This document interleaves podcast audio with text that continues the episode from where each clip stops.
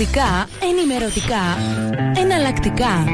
Άστρα στους 92,8 και 105,3. Παίζει δυνατά. Εκπομπή Διαδράσεις. Μια διαλεκτική ματιά σε επίκαιρα και διαχρονικά κοινωνικά φαινόμενα και πολιτικά ζητήματα. Κάθε Τετάρτη στις 5 το απόγευμα στον Άστρα. Με τους Νίκο Τριμικλινιώτη και Χρήστο Χατζη Ιωάννου. Ε, αγαπητοί ακροατές, ακροάτριες, εκπομπή Διαδράσεις. Δυστυχώς ο, ο Χρήστος ο Χατζιωάννου δεν είναι μαζί μας σήμερα. Ε, απουσιάζει για δουλειά. Ελπίζω να μας ακούει εκεί που βρίσκεται. Ε, ε, φιλοξενούμενος μας σήμερα είναι ο Βασίλης Ιωακημίδης, ε, καθηγητής ε, κοινωνικής εργασίας ε, στο Πανεπιστήμιο ε, Δυτικής Αττικής ε, στην Αθήνα. καλησπέρα Βασίλη. Καλησπέρα Νίκο. και θα... για την πρόσκληση. Ναι, και, ελπίζω, και σήμερα ελπίζω να συζητήσουμε έτσι ένα ζήτημα που είναι εξαιρετικά σημαντικό ε, θεωρώ γιατί ε, θέλει να θέσει ξανά τους όρους της συζήτησης της αλληλεγγύης και του κοινωνικού κράτους σήμερα. Ε, με μια οπτική που να απαντά στη λογική της κόντρα στην, σε αυτή την φιλανθρωπία ή την εικονική φιλανθρωπία όπου τα άτομα είναι απλώς ε, αντικείμενα ε, ήχτου ε, τους οποίους αν θέλει ό,τι προερίσει ο καθένας να δώσει αντί να ε, είναι ε, φορείς δικαιωμάτων. αφορμή μας είναι οι, εικόνες που είδαμε και το βίντεο που κυκλοφόρησε πρόσφατα με τον εκλεγέντα πρόεδρο της Δημοκρατίας τον κύριο Χριστοδουλίδη ο οποίος επισκέφθηκε κάποιον κύριο και για σκοπούς για να μην αναπαράγω το ίδιο παιχνίδι και εγώ δεν θα πω ονόματα ε, με την κόρη του εκεί που ε, είχε και κάποια μορφή αναπηρία ε, και με σκοπό να αναδείξει το πρόβλημα και τα λοιπά και πήγε, πήγαν εκεί οι κάμερες και βιντεογράφησαν την, την κατάσταση. θα ήθελα έτσι να σχολιάσετε λίγο ε, το θέμα αυτό. Δεν θα περιοριστούμε μόνο στο γεγονός αυτό, ελπίζω όμως από αυτό το γεγονός να πάρουμε κάτι, να μάθουμε κάτι ε, για τον χαρακτήρα της ε, φιλανθρωπίας σε αντίθεση με την πραγματική κοινωνική αλληλεγγύη. Ακριβώς. Ε, νομίζω είναι πολύ σημαντικό να μην εστιάσουμε όπως ε, είπες και εσύ σε ένα συγκεκριμένο περιστατικό γιατί δυστυχώς το, το ζήτημα είναι πολύ πιο ευρύ και θα υπάρχει ο κίνδυνος να, να απομονώσουμε τη συζήτηση σε συγκεκριμένα παραδείγματα. Αυτά τα παραδείγματα μπορεί να είναι βέβαια και, και δηλωτικά μιας κατεύθυνσης, άρα να μην τα υποτιμούμε, αλλά να μην περιορίζουμε εκεί τη συζήτηση.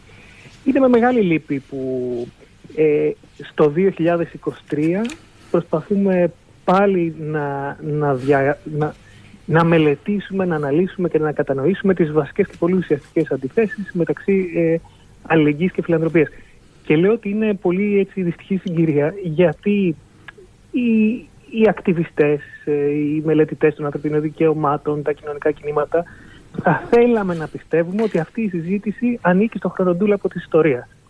Ότι η ανάπτυξη των κοινωνικών κρατών έβαλε τέρμα σε αυτές τις ε, αντιλήψεις που θα τις αναλύσουμε και ώρας που βασίζονται στο νύκτο, ε, στην ελεημοσύνη. Θεωρούσαμε μέχρι πριν μερικά χρόνια ότι αυτά αποτελούσαν ε, γεγονότα που ανήκαν στο, στο, στο παρελθόν. Δυστυχώς, ένα πλέγμα αλλαγών που μπορεί να βασίζεται στην αλλαγή, στη φιλελευθεροποίηση του κοινωνικού κράτους, στην εμπορευματοποίηση, στην αποσάνθρωση, στις κρίσεις, αλλά και στη δύναμη της εικόνας, με τον τρόπο που πολύ όμορφα το, το περιέγραψες. Στην, στην εποχή των social media η δυναμική της στιγμιαίας προβολής και φωτογραφίας έχουν αναδείξει ως ε, δυστυχώς πάλι φορέα κοινωνικής πολιτικής την ατομική ε, πρωτοβουλία, την ατομική φιλανθρωπική πρωτοβουλία. Με τον κίνδυνο να, να αναφερθώ σε κάτι κλισέ και το λέω αυτό γιατί είναι το, ε, η πρόταση στην οποία θα αναφερθώ το απόφθεγμα μάλλον είναι πολύ γνωστό και, και, και δικαίως είναι γνωστό και με τον κίνδυνο να αναφερθώ σε κάτι κλεισέ ξεκινώντας τη συζήτηση θα ήθελα να κάνω μια αναφορά στο, στο γνωστό απόφθεγμα του ε, Λατινοαμερικάνου ε, δημοσιογράφου και συγγραφέα Εντουάρτο Γκαλεάνο ο οποίος ανέφερε σε ένα από τα βιβλία του ε, ο, θα, το, θα το διαβάσω το εξής, θα το αναφέρω αυτό το εξής. Δεν πιστεύω στη φιλανθρωπία θα το κάνω. Πιστεύω η φιλανθρωπία κατακρίνει. Πηγαίνει τα οριζόντια σε των άλλων και έχω πολλά ακόμα να μάθω από τους ε, ανθρώπους με αυτόν τον οριζόντιο τρόπο. Όπως ε, είπα, είναι γνωστό. Βασι, Βασίλη, ξαναδιέβασε το πρώτο μέρος γιατί δεν ακουγόσουν καλά. Υπήρχε κάτι στον ήχο. Πες το πρώτο μέρος. Δεν πιστεύω στη φιλανθρωπία, λέει ο Εντουάρτου Γκαλιάνο. Πιστεύω στην αλληλεγγύη. Η φιλανθρωπία είναι κατακόρυφη, πηγαίνει από πάνω προς τα κάτω. Η αλληλεγγύη είναι οριζόντια, σέβεται τον άλλον. Ναι, ναι, ναι, ναι. ναι, ναι. Ε, είναι γνωστό το απόθεμα, δεν ήθελα να αναφέρω στην εκκλησία, απλά είναι με, με πολύ έτσι όμορφο και προσβάσιμο τρόπο, δείχνει μια βασική αντίθεση. Ξεκινώντας αυτή τη, από τη φιλανθρωπία και το περιγράφει με όμορφο τρόπο, τι είναι η, η, φιλα, η, η φιλανθρωπία και γιατί τα κοινωνικά κινήματα, οι οργανωμένες κοινωνίες πρέπει με πολύ μεγάλο σκεπτικισμό και απόσταση και κριτική να τα αντιμετωπίζουν. Καταρχήν είναι, ε, είναι μια ιεραρχική, επιλεκτική, ατομική πρωτοβουλία που συνήθως κινητοποιεί τους πλέον προνομιούχους στις οργανώσεις της κοινωνίας μας ε, για να βοηθήσουν κατά περίπτωση, επιλέγοντας με κριτήρια εντελώς αυθαίρετα, ε, δικά τους, ε, συγκεκριμένα άτομα, ομάδες, ε, σε πιο έτσι εκτεταμένες περιπτώσεις, είτε και ένα ίδρυμα. Αυτό λοιπόν έχει κάτι το ιεραρχικό. Βασίζεται στον νύκτο, βασίζεται στη λογική εγώ είμαι επιτυχημένος και καλοκάγαθος. Ε, εσείς στην καλύτερη περίπτωση ε, είσαστε αυτοί που δεν τα καταφέρατε, οι δύσμηροι. Έχει ε, το ηθικοπλαστικό της, της μοίρας ε, το, μέσα στο κομμάτι αυτό, της επιτυχίας, αποτυχίας, το δίπολο επιτυχία-αποτυχία και το δίπολο τύχη-ατυχία. Ε, με αυτή την έννοια λοιπόν δεν αντιμετωπίζει τον λήπτη της φιλανθρωπικής ε, πράξης ως ισότιμο. Ως ναι, είναι, είναι πέτης, είναι πέτης, έτσι. Ακριβώς, ως άνθρωπο με δικαιώματα αυτονόητα. Ναι. Και γι' αυτό είναι προσβλητικό. Γι' αυτό προσβάλλει την ανθρώπινη ε, αξιοπρέπεια. Ε, επίσης, και αυτό νομίζω είναι και σημαντικό στο επίπεδο της κοινωνικής πολιτικής να το πούμε, ότι, γιατί υπάρχει και εδώ ένας μύθος, ότι εντάξει κάποιος που είναι προνομιούχος, έχει, ξέρω, είναι ευκατάστατος, ε, δίνει και κάτι πίσω. Δεν έχει αναδιανεμητικό χαρακτήρα. Ποτέ δεν είχε. Καθόλου δεν έχει αναδιανεμητικό χαρακτήρα. Τι λένε αναδιανεμητικό; Ότι σαν οργανωμένες κοινωνίες έχουμε αποφασίσει ότι τα εισοδήματά μας με έναν αναλογικό τρόπο θα φορολογούνται ώστε να υπάρχει αξιοπρέπεια για όλους.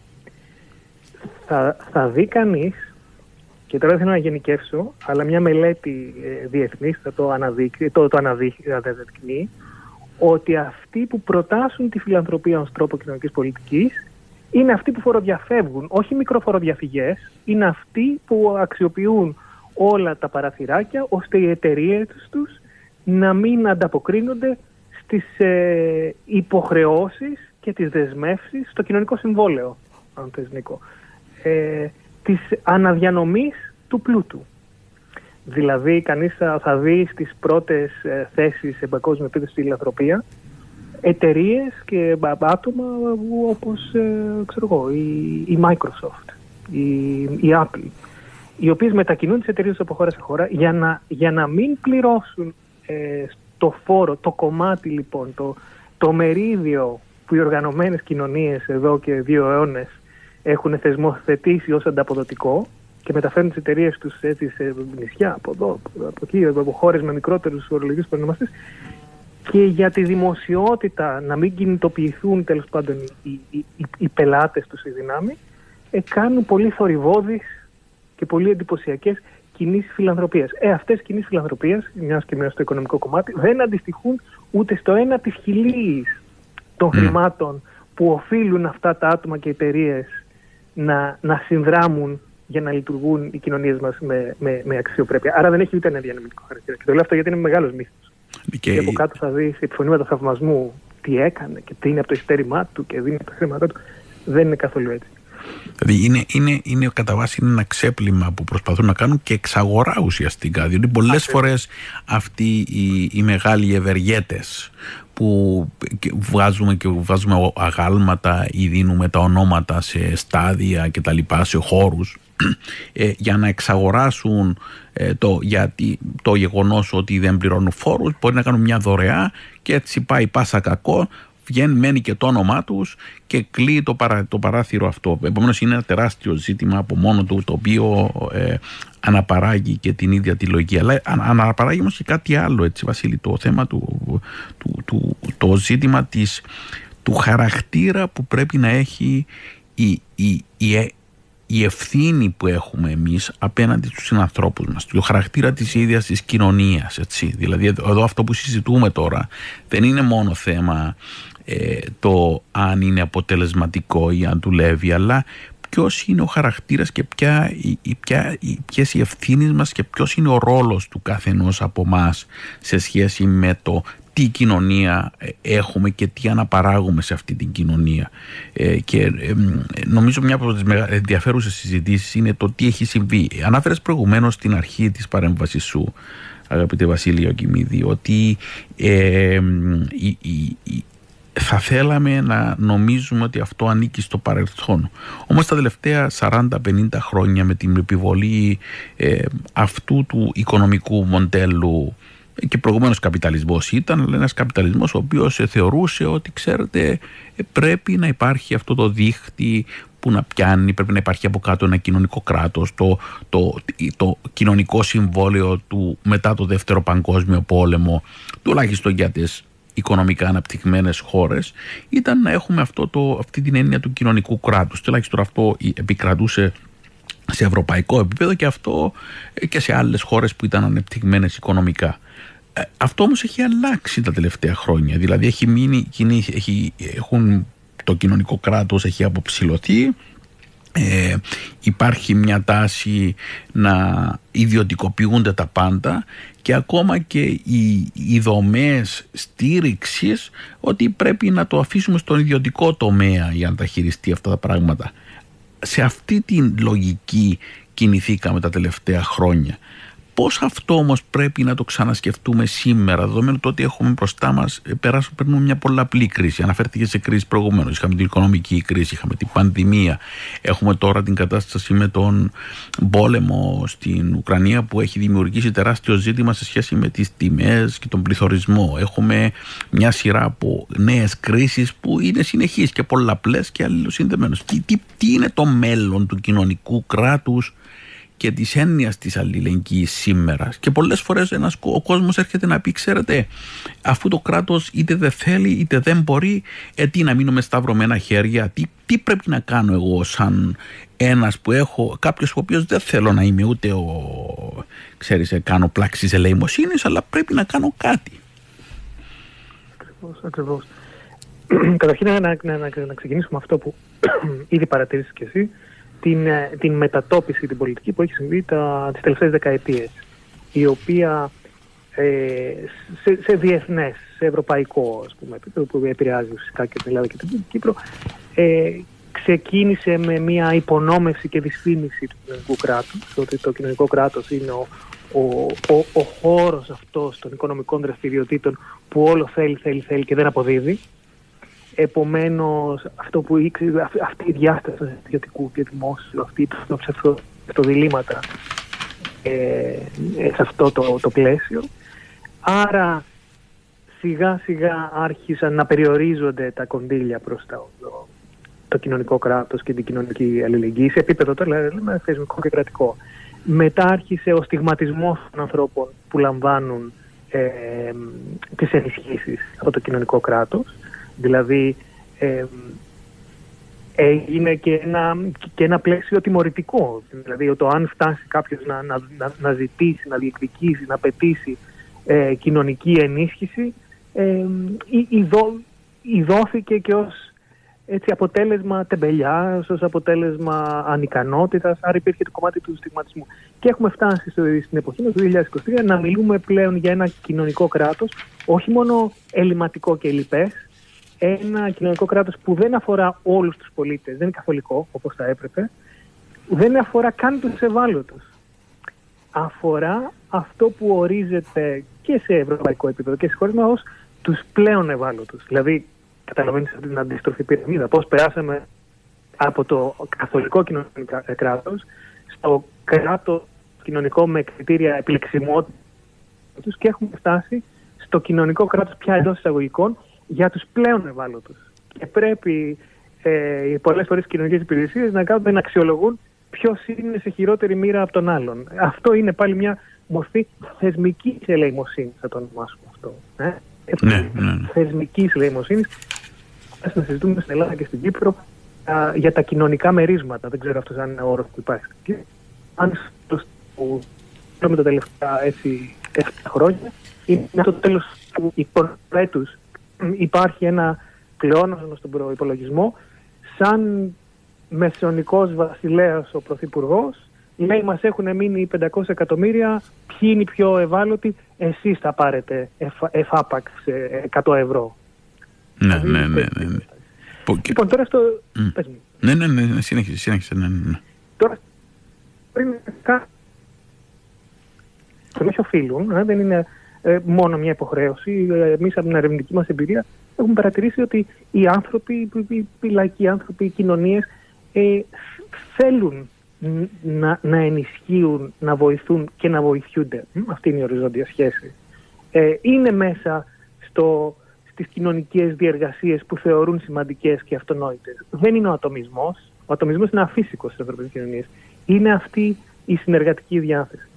Τώρα, σε, ας το χωρίσουμε σε μικρό και μάκρο ε, επίπεδο. Σε μικρό επίπεδο, εννοώντας τι διαπροσωπικές σχέσεις, τις μικρές κοινωνικές, τη γειτονιά και τα, και τα λοιπά, βλέπουμε ανθρώπους οι οποίοι αξιοποιώντας την ενσυναίσθηση, δηλαδή τη συναντήληψη που έχουν ότι το πρόβλημα, που, το ζήτημα που αντιμετωπίζει ο γείτονάς τους, ο άνθρωπός τους, είναι κάτι που δυνάμει αφορά και τους ίδιους. Ε; τους αφορά πολύ επίπεδα, γιατί και οι ίδιοι μπορεί να αντιμετωπίζουν το ίδιο πρόβλημα και αναγνωρίζουν ότι δεν είναι άτρωτοι, ότι είναι ζητήματα που μας αφορούν όλους. Αυτό μετατοπίζεται στη διαδικασία της οριζόντιας, να μην το ονομάσουμε βοήθεια, το ονομάσουμε δυνάμωσης. Ότι με όρους αξιοπρέπειας να δούμε πώς οι ομάδες μας μπορούν να αλληλοβοηθηθούν αυτό έτσι και ιστορικά Νίκος στο 19ο αιώνα άρχισε να μπαίνει και ως, αναπτύχθηκε και ως συνεταιριστική ε, λογική. Οδήγησε έτσι και mutual aid ε, προσπάθειες που νομίζω η Κύπρος έχει και μια ιστορία. Ιστορία του συνεργατισμού. Ναι, είναι συνεταιρισμοί, είναι ο συνεργατισμός στην Κύπρο. Ναι, ναι, ναι. Ακριβώς. Ε, μια ναι, έτσι ναι, ναι. ιστορία συνεργατισμού που πήρε και. και η οποία είναι συνυφασμένη και στην Κυπριακή, στο κυπριακό πλαίσιο είναι συνυφασμένη με την ιστορία του συνδικαλισμού. Διότι ακριβώς, από εκεί ξεκίνησε από το εργατικά στρώματα που έπρεπε να παρέμβουν για να μπορούν εκεί που το κράτος αδυνατούσε ή δεν ήθελε ε, καθόλου έτσι. Ακριβώς, ακριβώς. Ε, επομένως περνάμε από το επίπεδο των ομάδων, της γειτονιάς, της κοινότητας, στο επίπεδο ε, του κανένας και καμία μόνος και μόνη, ε, είτε κανένας ή καμία μόνος και μόνη στην πανδημία, θα είμαστε εδώ ακόμα και κόντρα ε, σε αυταρχικά μέτρα να, να βοηθήσει ο ένας τον άλλον. Ε, και φτάνουμε στις πιο οργανωμένες πρωτοβουλίες, τους πυρήνες που μπορεί να είναι πυρήνες συνεργατισμού, ε, πιο εκτεταμένες ε, πρωτοβουλίες, πιο συλλογικές πρωτοβουλίες που σε μάκρο επίπεδο, ε, δηλαδή στο επίπεδο της, της ε, επαρχίας ή της χώρας ολόκληρης, μπορούν να βοηθούν να συντάσσουμε και να περιγράφουμε και πιο συνεκτικά αιτήματα. Άρα αυτό είναι ένα πολύ σημαντικό, γιατί πολλές φορές αν η αλληλεγγύη και η αλληλοβοήθεια μείνει στο μικρό επίπεδο, μπορεί να παίζει κανείς, μπορεί άθελά του ε, να, να, να βοηθάει εντός εισαγωγικών περιφερειακά και ένα κράτος που δεν θέλει να, να τηρήσει, δεν θέλει να αναπτύξει ένα κοινωνικό κράτος. Λέω αυτούς άστους, αυτοί αλληλοβοηθούνται μόνοι τους. Δηλαδή βολεύεται, βολεύεται η κατάσταση με το να πολλές φορές. Εντάξει, εκεί είναι και ένα δίλημα έτσι πολλές φορές που λες τι να κάνω τώρα. Διότι ε, ε ξέρω ότι και έχεις και ε, ερευνητική δουλειά πάνω σε περιπτώσεις κατάρρευσης ή αδυναμίας ή παντελούς απουσίας του κράτους. Mm-hmm. Έχεις κάνει δουλειά από το social working extremis, η κοινωνική εργασία σε εκραίες καταστάσεις, σε κατάστασεις εξαίρεσης κτλ. Όπου εκεί ε, κοιτάζεις πώς, εξετάζεται πώς αναδύονται μορφές κοινωνικής αλληλεγγύης εκεί που το κράτος δεν είναι ανύπαρκτο. Ε, αλλά ε, υπάρχει όμως εκεί μια διαλεκτική, μια, ένα, μια αντίφαση που πρέπει να την αντιμετωπίσουμε. Δηλαδή από τη μια λέμε ε, τι θα αφήσουμε τον κόσμο να πεινάει, να κρυώνει, να μην κάνει τίποτε όταν δεν... Και από την άλλη λες καλά πού είναι οι υπηρεσίες; Δηλαδή δεν βολεύονται τι, τι κάνουμε σε τέτοιες περιπτώσεις, πώς αντιδρούμε, πώς πώς είναι ο σωστός τρόπος ε, από την οπτική μιας ε, προσέγγισης της κοινωνικής εργασίας που είναι ριζοσπαστική, που είναι πιο. που βλέπει έτσι προς τα μπρος. Πώς βλέπεις εσύ τον τρόπο που θα πρέπει να αντιδράσουμε γι' αυτά; Ακριβώς. το σημαντικό σε αυτές τις διαδικασίες δεν είναι φυσικά να αποθαρρύνουμε την αλληλεγγύη. Το αντίθετο, να την ενθαρρύνουμε την αλληλεγγύη αυτό στο επίπεδο της γειτονιάς, της κοινότητας, του, του, του, του Δήμου κλπ. Αλλά παράλληλα να βοηθούμε αυτή η, η γνώση και αυτή η κινητοποίηση να, να διαμορφώνει συλλογικά αιτήματα για την κοινωνία που θέλουμε, για το κράτος που θέλουμε, για την κοινωνική πολιτική που θέλουμε. Άρα να μην χανόμαστε μόνο σε αυτό το μικρό επίπεδο, μόνο σε αυτές τις διαπροσωπές που είναι σημαντικότατες και να μην τις υποτιμήσουμε και να τις ενθαρρύνουμε πάντα. Αυτές όμως να τροφοδοτούν μια μεγάλη συζήτηση για την κοινωνία που θέλουμε και να πούμε ότι η κοινωνία που θέλουμε πρέπει να διατρέχεται από τις αξίες που εμείς εμπειρικά γνωρίζουμε μέσα από τη δουλειά που κάνουμε καθημερινά βοηθώντας ο ένας τον άλλον ξέρεις, μου αρέσει πολύ και το σύνθημα αυτό τώρα που ε, έχω δει σε ένα κομμάτι της αριστεράς, το «Ο λαός ε, σώζει το λαό». Αυτό να, να αποτελέσει την αρχή και την αξία βάση της οποίας ή τα συλλογικά αιτήματα θα επαναδιαμορφώσουμε ε, τον τρόπο που λειτουργεί η κοινωνική αλληλεγγύη σε θεσμικό επίπεδο. Νίκο, υπάρχει η, η, τόσο η αλληλεγγύη όσο στον αντίποδα και η φιλανθρωπία, μην υποτιμούμε ότι έχουν και έναν ε, χαρακτήρα διαπαιδαγώγησης. Τι εννοώ, ότι μέσα από τη διεργασία ε, της αλληλεγγύης από τη μία και της ε, φιλανθρωπίας από την άλλη, διαμορφώνουμε, διαπαιδαγωγούμαστε και οι άνθρωποι που συμμετέχουν διαπαιδαγωγούνται. Φυσικά είναι άλλου τύπου διαπαιδαγώγηση που συμβαίνει στην ε, αλληλεγγύη και άλλου τύπου στην φιλανθρωπία. Γιατί τι μας διδάσκει η φιλανθρωπία, τι είναι αυτό που, που, που διδάσκει αυτούς που εμπλέκονται; Διδάσκει την ιεραρχία διδάσκει ότι περιμένουμε κάποιον να τον νύκτο, να μας δώσει ελεημοσύνη. Τι μας διδάσκει η αλληλεγγύη; Διδάσκει το πως αν δεν κινητοποιηθούμε δεν θα χαριστεί τίποτα. Πως αν δεν κινητοποιηθούμε για να υποστηρίξουμε ε, τις ομάδες μας, τις κοινωνίες μας, ο ένας τον άλλον, ε, πάντοτε θα υπάρχουν κριτήρια επιλεξιμότητας, πάντοτε θα υπάρχει αναξιοπρέπεια. Επομένως, έχει μια αξία να τα θαρρύνουμε και για αυτό το, το λόγο ναι. τους, τις κοινωνίες και τους ανθρώπους να αποκτήσουν πολιτική συνείδηση και ταξική συνείδηση. Ωραία, άρα να κρατήσω Βασίλη το, το σημείο που ανάφερες εδώ ότι ο διαπαιδαγωγικός χαρακτήρας οδηγεί σε λογικές όπου ε, αυτό, αυτές οι, οι, οι κινήσεις από τα κάτω από τον κόσμο ο ένας από τον άλλο αυτή η, η σχέση η οριζόντια όχι κάθετη μπορεί να οδηγήσει σε μια αντιαυταρχική, μη αυταρχική ε, αξία και λογική στην θεσμοθέτηση ε, των, αυτού του πλαισίου πλέον με διαφορετικούς όρους έτσι. Δηλαδή θέλουμε να, αυτό να μεταφερθεί να, να, να μην μείνει μια πρωτοβουλία που πέρασε και πέθανε αλλά αυτή η πρωτοβουλία να τροφοδοτήσει να δημιουργήσει να, να δημιουργήσει δικαιώματα και μια λογική η οποία να οδηγήσει τη θεσμοθέτηση τελικά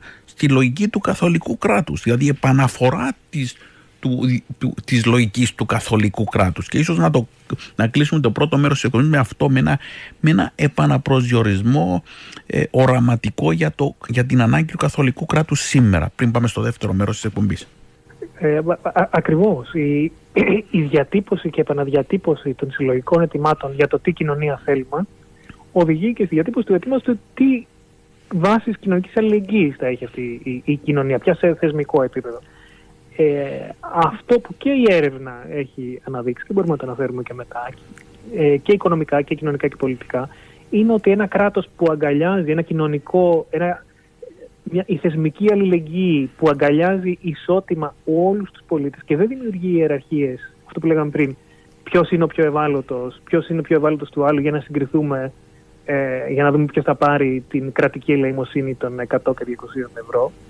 Ένα καθολικό με την έννοια το ότι αγκαλιάζει όλους τους πολίτες ισότιμα. Και βεβαίως μια κριτική που γίνεται είναι ναι, αλλά αυτό θα αγκαλιάσει και τους δύο-τρεις ε, σε ένα σχολείο, ε, δύο-τρεις οικογένειες αν το σχολείο για παράδειγμα είναι καθολικό μοντέλο, ένας παράδειγμα είναι ε, τα σχολικά γεύματα.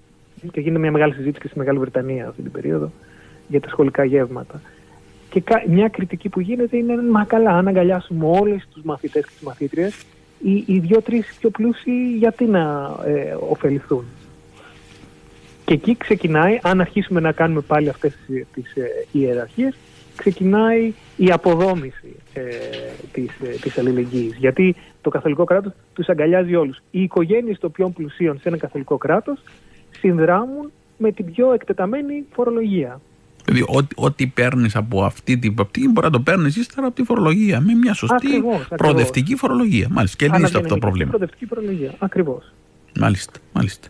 Ωραία. Εντάξει, Βασίλη, θα, νομίζω το πρώτο μέρος να κλείσουμε εδώ και να πάμε για ένα γρήγορο διαφημιστικό διάλειμμα. Επιστρέφουμε πολύ σύντομα κοντά σας. Συζητούμε, συζητούμε με τον Βασίλειο Ακιμίδη σε μια ηχογραφημένη εκπομπή, ξέχασα να το πω προηγουμένως, ε, για το θέμα της κοινωνικής αλληλεγγύης και του κοινωνικού κράτους ε, στη σημερινή πραγματικότητα. Στο δεύτερο μέρος θα συνεχίσουμε από εκεί που μείνουμε. Άστρα 92,8 και διαδικτυακά.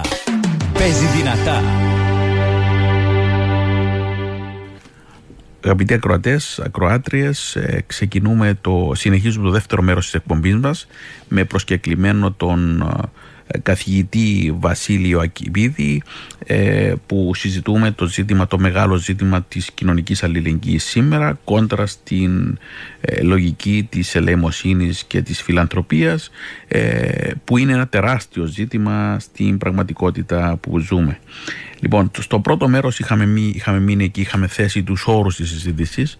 Ε, Βασίλη, να, το, να πάμε όμως λίγο έτσι πίσω στην, στο αρχικό κομμάτι της εικόνας, διότι πέραν από αυτό, αναφέρθηκα προηγουμένως στο γνωστό περιστατικό ε, στην, ε, στην Κύπρο, αλλά υπήρχε και ένα άλλο περιστατικό, το οποίο και αυτό έχει σχετίζεται με, την, ε, με μια εικόνα σε μια στέγη ευγυρίας ε, σε ένα κρατικό νοσηλευτήριο που είχαμε περιστατικό που ε, έγινε μια διασπορά της εικόνας μέσα από το facebook ε, μιας ηλικιωμένης γυναίκας που την είχαν εκεί γυμνή. Και έγινε μια ενδιαφέρουσα συζήτηση στο, στο διαδίκτυο όπου πολλοί έλεγαν μα κοίταξτε το ουσιαστικό πράγμα είναι ότι ήθελαν να, να αποκαλύψουν το κακό έχοντα ε, στους, στους οίκους ευγυρίας.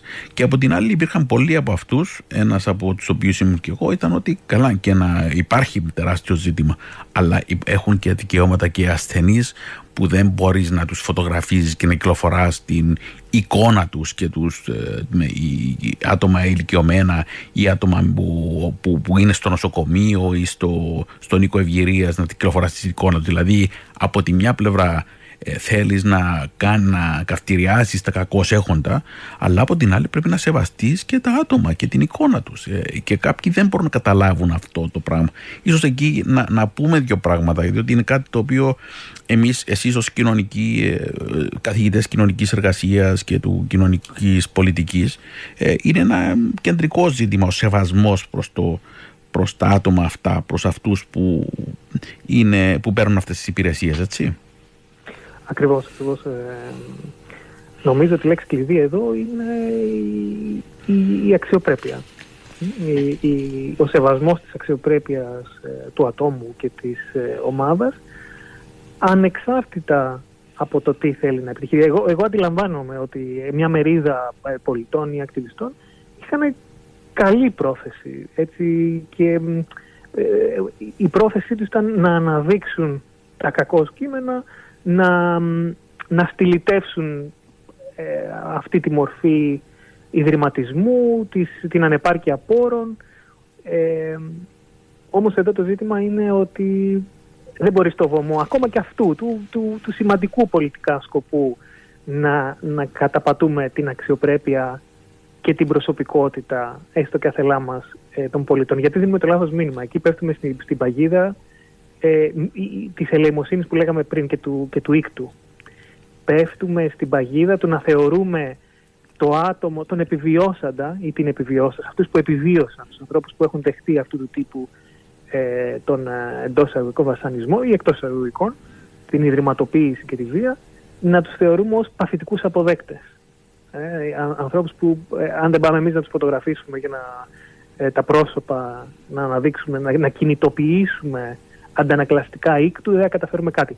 Άρα εδώ ενώ οι σκοποί είναι και οι προθέσεις πολιτικά επαρκής, η, η μεθοδολογία δημιουργεί έλλειμμα και δημιουργεί, ε, πέφτει στην παγίδα αυτό που λέγαμε της, ε, πριν ελεημοσύνης, άλλου τύπου ελεημοσύνη. Αυτή είναι η ελεημοσύνη της εικόνας. Είναι η κινητοποίηση των χαρακτηριστικών όχι οργής, αλλά ήκτου. Και, και ναι. έχει, μπορεί πολλές. Εντάξει, υπάρχουν αυτοί που το κάνουν με καλές προθέσεις ή απερίσκεπτα. Mm-hmm. Όμως υπάρχει και ο μεγάλος κίνδυνος της σκανδαλοθυρίας και της καπηλεία για με σκοπούς εκμετάλλευσης. Δηλαδή, εγώ να χρησιμοποιώ τον άλλο, την εικόνα του άλλου, τον νύχτο του άλλου, για να βγάζω εγώ ωφέλη. Όπως έκανε και η εγκληματική νεοναζιστική οργάνωση Χρυσή Αυγή στην Ελλάδα, που πήγαινε εκεί να βοηθήσει, ξέρω εγώ, τον τάδε φτωχό, που, που τον εξευτέλιζε μέσα από τη διαδικασία του να τον να, να περιφέρνει την εικόνα για να ξεπλένει τα, αυτά που έκανε που ήταν από την άλλη να στέλνει τάγματα εφόδου, να σκοτώνουν, να δέρνουν, να κάνουν κτλ. Επομένως υπάρχει και αυτό το κομμάτι. Ή άλλοι, ε, δεν είναι μόνο Χρυσή Αυγή, είναι και άλλοι που χρησιμοποιούν τέτοιες μεθόδους για να πετύχουν το σκόπο. Το λέω αυτό για να μην, να μην θεωρηθώ ότι είναι όλοι που το κάνουν για να καπηλεύονται, αλλά το αποτέλεσμα είναι, είναι, είναι παρόμοιο, έτσι. Ε, να, να, Νίκο, αυτό είναι πολύ σημαντικό γιατί δεν έχουμε αναφερθεί στο ζήτημα της αναπηρίας γενικότερα. Ε, έχουμε περιφερειακά αναφερθεί. Έχουμε εστιάσει το κομμάτι της φτώχειας που είναι πολύ σημαντικό. Ε, σε αυτά τα παραδείγματα είναι σημαντικό να, να, να αναδείξουμε έτσι και τη συζήτηση που γίνεται, χωρίς να χρησιμοποιήσω πολύ ακαδημαϊκούς όρους, αυτό που ονομάζουμε ε, οι ερευνητές και οι ακτιβιστές ως ε, κοινωνική κατασκευή της αναπηρίας γιατί αυτό σχετίζεται άμεσα με το πώς αντιλαμβανόμαστε εμείς τον τρόπο με τον οποίο θα, πρέπει να δράσουμε για να έτσι ενισχύσουμε και ενδυναμώσουμε αποτελεσματικά τους ε, ανθρώπους που βιώνουν αυτές τις καταστάσεις. Βασίλη, εδώ στην Κύπρο έχουμε αυτό το, το έσχος κατά τη γνώμη μου, το ραδιομαραθώνιος που είναι ναι, ακριβώς ναι. αυτό ακριβώς που περιγράφεις που για κάποιους είναι ένα κροτέσκο τσίρκο ελεημοσύνης ή έκτου, έτσι. Ακριβώς, ακριβώς. Η, στο, στη συζήτηση για την ε, αναπηρία υπάρχουν πάλι δύο αντιθετικές και πολύ διαφορετικές αντιλήψεις. Η πρώτη, δυστυχώς, συνεχίζει να είναι η κυρίαρχη. Είναι αυτό που λέμε η βιοιατρική θεώρηση της αναπηρίας. Σε τι εστιάζει η βιοιατρική θεώρηση; Στην έλλειψη, στο έλλειμμα, στη διάγνωση της αναπηρίας, ότι η ταυτότητα ε, αποκλειστικά του, του ατόμου είναι η διάγνωση και λέμε αυτός είναι, έχει, ε, είναι ανάπηρος γιατί έχει την κινητική αναπηρία, ε, δεν μπορεί να είναι λειτουργικός γιατί έχει την αναπηρία, δεν μπορεί να συμμετέχει γιατί έχει την αναπηρία. Ο καημένος να κάνουμε ένα μαραθώνιο εμείς, να του δώσουμε λεφτά να αγοράσει αμαξίδια. Ε, άρα συνυπάρχει εδώ το βιοιατρικό μοντέλο, η συζήτηση μόνο για τη διάγνωση, συνυπάρχει ε, και την εικόνα με τη συζήτηση για την ελεημοσύνη. Η κοινωνική αντίληψη της αναπηρίας λέει το εξής. Λέει ότι στις κοινωνίες μας πάντοτε, όχι μόνο στην εποχή μας πάντοτε, ένα πολύ μεγάλο ποσοστό των πολιτών μας είχαν είτε ορατή είτε μη ορατή ε, αναπηρία. Ε, ένα πολύ μεγάλο. Ή και ένα μεγάλο ποσοστό των ε, ανθρώπων θα περάσει μια περίοδο ε, που θα, θα, έχει αυτά τα χαρακτηριστικά και τις δυσκολίες, τις προκλήσεις που μπορεί να δημιουργήσει η αναπηρία. Όμως το αν θα είναι λειτουργικός και ενεργός πολίτης δεν εξαρτάται από καμία διάγνωση. Εξαρτάται από το πόσο έτοιμες είναι οι κοινωνίες μας για, για την προσβασιμότητα. Δηλαδή, στο πανεπιστήμιο που εγώ εργάζομαι, σε ένα σχολείο, ένας ε, φοιτητής ή μια φοιτήτρια που έχει αναπηρία είναι μη λειτουργική όχι εξαιτίας της αναπηρίας αλλά πιθανά επειδή το, το χ πανεπιστήμιο ή το χ σχολείο δεν είναι προσβάσιμο. Άρα φτάνει μέχρι εκεί και δεν μπορεί να ανέβει στην αίθουσα. Δεν λειτουργεί το ασανσέρ. Αν είχαμε ως κοινωνία δημιουργήσει τις, την προσβασιμότητα ε, και τις λειτουργίες που θα βοηθούσαν τους συμπολίτες μας ισότιμα να συμμετέχουν στις διεργασίες, δεν θα, το δεν θα αποτελούσε, ε, δεν υπήρχε καμία συζήτηση περί λειτουργικότητας.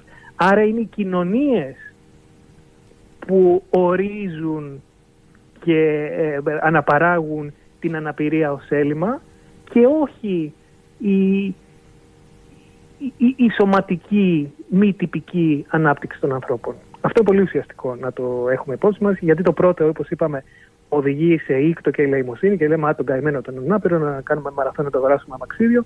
Ενώ το δεύτερο λέω «Όχι, ένα πολύ μεγάλο ποσοστό των συμπολιτών μας μπορεί και εμείς ε, να, να περάσουμε, να, να, έτσι, να έχουμε εμπειρίες ή κατάσταση αναπηρίας, να είμαστε ανάπηροι πολίτες. Γι' αυτό δεν, δεν ζητάμε ούτε ελεημοσύνη, ζητάμε πλήρη συμμετοχή, ισότιμη πρόσβαση που σημαίνει αλλαγή της κοινωνίας ώστε να είναι τα πάντα προσβάσιμα από τους ανάπηρους συμπολίτες. Άρα το κομμάτι των, του καθολικού κράτους εκεί είναι ότι όλοι, όλοι και μηδενός εξαιρουμένου έχουμε δικαιώματα και έτσι οφείλουμε να δημιουργήσουμε δομές οι οποίες πρέπει να κάνουν τις ανάλογες προσαρμογές έτσι ώστε να μπορούμε να ασκούμε και εμείς τα δικαιώματα μας. Όλοι να ασκούν όλοι ισότιμα τα δικαιώματά τους. Και ξέρεις εδώ το αναπηρικό κίνημα που είναι ισχυρό και έχει ισχυρή φωνή αλλά δυστυχώς πολλές φορές το κράτος το, το αγνοεί παρόλο που είναι θεσμικά ο συνομιλητής του και κατοχυρωμένος θεσμικά συνομιλητής του επιμένει ότι τίποτε για τους ανάπηρους χωρίς τους ίδιους τους ανάπηρους. Επομένως είναι ένα τεράστιο ζήτημα εκεί που το, το θέτουν ήδη. Ε, αγαπητοί Βασίλη να προχωρήσουμε στο, στο επόμενο μας θέμα. Δεν έχουμε πολύ χρόνο. Έχουμε μόνο 10 λεπτά ε, όπου ε, θα αναφερθώ στη σημαντική πρωτοβουλία στην οποία συμμετέχεις και εσύ της Διεθνούς ε, Ομοσπονδίας Κοινωνικής Εργασίας ε, σε σχέση με το τι συμβαίνει και για την κίνηση αλληλεγγύης που γίνεται για το τι συμβαίνει στην Τουρκία και στη Συρία μετά τους σεισμούς. Πες μας λίγο για αυτή την πρωτοβουλία που έχετε αναλάβει και πώς αυτό συνάδει με τη λογική της ε, μιας ε, πρακτικής, μιας πράξης αλληλεγγύης ε, που σήμερα εκφράζεται με αυτή τη μορφή. Η Παγκόσμια Ομοσπονδία των Κοινωνικών Λειτουργών είναι μια πολύ μεγάλη διεθνής οργάνωση που έχει περίπου 3 εκατομμύρια μέλη σε όλο τον κόσμο. Ε, μέσα στις δεκαετίες της ε, λειτουργίας της άλλαξε και η ίδια τον τρόπο με τον οποίο αντιλαμβάνεται ε, την έννοια της αλληλεγγύης και της παρέμβασης σε καταστροφικά γεγονότα για παράδειγμα. Δεν ήταν καθόλου αυτονόητο. Όταν ξεκίνησε η Παγκόσμια Ομοσπονδία, αυτός ο επαγγελματικός σύνδεσμος διεθνής, είχε μια αντίληψη φιλανθρωπίας. Ξεκίνησε με μια τέτοια αντίληψη. Όμως, μέσα στα χρόνια, τόσο τα κινήματα, όσο και η, η, η εμπειρική γνώση των κοινωνικών λειτουργών στο πεδίο, ε, διέγνωσε, διαπίστωσε αυτά που λέγαμε πριν, ότι ε, η φιλανθρωπία είναι μη αποτελεσματική, είναι προσβλητική ε, και δημιουργεί απόσταση μεταξύ των ανθρώπων και των επαγγελματιών στην προκειμένη περίπτωση που, που πάνε στο πεδίο να βοηθήσουν και τις ίδιες τις κοινότητες. Ε, γι' αυτό τα τελευταία χρόνια έχει αναπτύξει μια αντίληψη που την ονομάζει ε, Beyond Humanitarian Aid, τώρα συγγνώμη και για τα αγγλικά, που σημαίνει πέρα από την έννοια της ανθρωπιστικής βοήθειας με τον ναι. τρόπο που και μεγάλες διεθνείς οργανώσεις και ο ΙΕ ακόμα ε, την αντιλαμβάνεται ότι περίπου ως αλεξιπτωτιστές οι επαγγελματίες είτε ψυχοκοινωνικής υποστήριξης είτε υλικής υποστήριξης θα πέσουν σε μια κοινότητα, θα βγάλουν την εργαλειοθήκη τους, θα δώσουν τα υλικά και θα πούν τώρα ήρθαμε εμείς εδώ, εμείς ξέρουμε. Εσείς τώρα ό,τι γνώση έχετε στην άκρη εμείς θα σας βοηθήσουμε. Αυτό λοιπόν που κάνουμε και στην ε, περίπτωση της Τουρκίας και της Συρίας είναι να αναπτύξουμε μια παρέμβαση, μάλιστα τις επόμενες εβδομάδες και εγώ θα, θα συμμετέχω σε μια τέτοια αποστολή την οποία προετοιμάζουμε. Ο στόχος μας είναι να καταρχήν να εμπλέξουμε τις ίδιες τις κοινότητες των επαγγελματιών, καταρχήν γιατί είμαστε επαγγελματικό σύλλογος, των κοινωνικών λειτουργών, να μην πάμε εκεί λέγοντάς τους ότι εμείς ξέρουμε αυτό θα κάνετε, να μεταφέρουμε και τη διεθνή εμπειρία, αλλά καταρχήν να, να ακούσουμε την ε, εμπειρία των ανθρώπων εκεί και να συνσχεδιαστεί από κοινού ένας ε, τρόπος παρέμβασης. Ε, και πολλές φορές αυτό μπορεί να γίνει και με μια απόσταση από τις ε, κρατικές ε, δομές. Τώρα είναι και μια πολιτικά ευαίσθητη περιοχή, θέλει μεγάλη προσοχή. Ναι, ναι, βέβαια. βέβαια. Ε, πολιτικά και, και έτσι, πολιτιστικά και κοινωνικά. Επομένως ο στόχος μας, αυτό που κάνουμε ήδη, είναι καταρχήν να ακούσουμε τους συναδέλφους μας και τις κοινότητες, να, να βοηθήσουμε να κινητοποιηθούν και να εισακουστούν και να κινητοποιήσουμε εμείς τις πηγές που έχουμε διεθνώς, ε, τις, τις επιστημονικές, τις επαγγελματικές, τις οικονομικές, τις υλικές, στη βάση του, του πλάνου, του σχεδίου που θα αναδειχθεί από αυτή τη συνεργασία. Ξέρεις, πο, πολλές φορές και μάλιστα ένας συνάδελφος, ο πρόεδρος της Παγκόσμιας Ομοσπονδίας, πρόσφατα πήγε στο, στο Αφγανιστάν. Ε, να μην ανοίξω τη συζήτηση, είναι σύνθετη κι αυτή. Απλά μου είπε το εξής, ότι ε, η κοινωνία στο Αφγανιστάν μισεί τις ανθρωπιστικές οργανώσεις, οι, οι, οι πολίτες, για ποιο λόγο, γιατί δίνουν την ανθρωπιστική βοήθεια ενώ έχουν δεσμεύσει τους ε, προϋπολογισμούς και τα οικονομικά του κράτους στο, στο, στο πλαίσιο των sanctions, των, ε, κυρώσεων, ναι. των κυρώσεων, δίνει με το σταγονόμετρο και με τον τρόπο που οι ίδιοι επιλέγουν, χωρίς να ρωτούν όχι τις κυβερνήσεις, ούτε καν, χωρίς να ρωτούν τους λήπτες, τις ομάδες, τις κοινωνίες, τις γυναίκες, γιατί γίνεται μεγάλη συζήτηση και για το, ε, για το ρόλο της γυναίκας, χωρίς να ρωτούν κανέναν. Δηλαδή κάνουν ελεημοσύνη δηλαδή. Ε, κάνουν ελεημοσύνη, η οποία όμως είναι παράλληλη με, με τιμωρία. Με τιμωρία, ναι, ναι, ναι. ναι. Ε, ε, με αυτό τη λογική του tie date που έλεγαν παλιά. Έτσι. μια, μια λογική ε, θα σας προσφέρω βοήθεια εάν σας υπαγορεύσουμε, εάν υπαγορεύσουμε και εφαρμόζετε και τα που εμείς αποφασίζουμε, τα κριτήρια τα οποία εμείς θέτουμε. Ε, αυτή η κάθετη σχέση που είναι του Καλιάνου που μας είπες προηγουμένως, ότι είναι, είναι το κλασικό παράδειγμα, έτσι.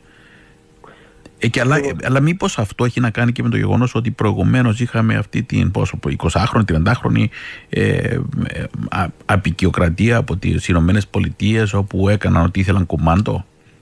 Πώς αντικατοπτρίζει και αυτό; Βεβαίως έχει να κάνει με αυτό. Ε, είναι και μια κοινωνία η οποία έχει βιώσει εισβολή και πόλεμο για, για δεκαετίες. Ναι, ναι, ε, ναι. και μπορεί στο πεδίο των μαχών ε, να, να κερδίσει το πεδίο των, των, των μαχών, αλλά η, η, η, εισβολή και η παρέμβαση συνεχίζεται με, με άλλους τρόπους. Λέμε πολλές φορές ότι ο τρόπος διανομής της ανθρωπιστικής ε, βοήθειας είναι η συνέχιση του πολέμου αλλά μέσα. Και, και πολύ φοβούμε ότι αυτό θα αξιοποιηθεί, καλά στην Συρία αξιοποιείται ήδη. Ναι. Ποιος ναι. θα λάβει, πότε, με ποιον τρόπο ή ποιους θα αγνοήσουμε και ποιους θα δώσουμε. Ε, στην Τουρκία ε, ε, τίνει να αναπτυχθεί και από την ίδια την ε, κυβέρνηση της Τουρκίας. Ποιες κοινότητες θα πάρουν τι. Γιατί όπως είπαμε είναι και ευαίσθητες, είναι και μειονοτικές περιοχές. Ε, Έχει πάρα πολλούς Κούρδους εκεί, έτσι. Ακριβώς, ακριβώς. Και αραβικό πληθυσμό. Και αραβικό πληθυσμό, ναι. ναι. Ε, τώρα η Παγκόσμια Ομοσπονδία των Κοινωνικών Λειτουργών, όπως είπαμε πριν, ούτε τους ήρωες θα, θα πάει, ούτε μια τέτοια διάθεση έχουμε να, να, να πάμε να, να, να, παίξουμε αυτό το, το ηρωικό, το υπεράνω ε, ούτε να παίξουμε φυσικά το παιχνίδι της ε, τιμωρίας και της καταπίεσης. Γι' αυτό ακριβώς αυτό που έχουμε προτάξει είναι η, η συζήτηση καταρχήν ε, με τους ε, συναδέλφους, ε, τους χιλιάδες επαγγελματίες που ήδη έχουν κληθεί να υποστηρίξουν, να διαχειριστούν ζητήματα συλλογικού πένθους, ε, ε, αστεγίας, οργής, συλλογικού τραύματος ε, με έναν τρόπο όμως που απαντά στις ανάγκες των ανθρώπων αυτών των κοινοτήτων. Ο, δεν απαντά στις προσδοκίες της δικές μας. Ναι, ναι, ναι, ναι. Ναι. Ε, αγαπητέ Βασίλη, σε ευχαριστούμε πάρα πολύ για αυτή την παρέμβαση. Ε, θα υποσχόμαστε να, ξανα, να επανέλθουμε, ιδίως μετά την αποστολή που θα έχεις ε, και θα πας στην ε, Τουρκία. Ξέρω θα πας και στη Συρία, δεν ξέρω τι είναι το πρόγραμμάς σου. Θα πας και στη Συρία ή μόνο στην Τουρκία. Στην Τουρκία; Ε, ο στόχος μας είναι να πάμε και στη Συρία. Είναι λίγο πιο σύνθετο λόγω των κυρώσεων, οπότε θέλει πιο. Ε, ναι συστηματική προετοιμασία. Ελπίζουμε να, να μιλήσουμε ξανά γι' αυτό. Νομίζω να, να κρατήσουμε ε, την ανάγκη και τις βάσεις για μια ε, διαφορετική, μια πραγματική αλληλεγγύη, ανάμε, ισότιμη που, που διαμορφώνει και διαπαιδαγωγεί και μας οδηγεί σε λογικές ισότιμης αλληλεγγύης και βοήθειας αλλά και θεσμοθέτησής τους μέσα από ένα καθολικό κοινωνικό κράτος. Ευχαριστούμε τον Βασίλειο Ακημίδη και να σας καληνυχτήσουμε για σήμερα. Ευχαριστώ πολύ. Εγώ ευχαριστώ πολύ. Εκπομπή Διαδράσεις. Μια διαλεκτική ματιά σε επίκαιρα και διαχρονικά κοινωνικά φαινόμενα και πολιτικά ζητήματα. Κάθε Τετάρτη στις 5 το απόγευμα στον Άστρα. Με τους Νίκο Τριμικλινιώτη και Χρήστο Χατζη Ιωάννου.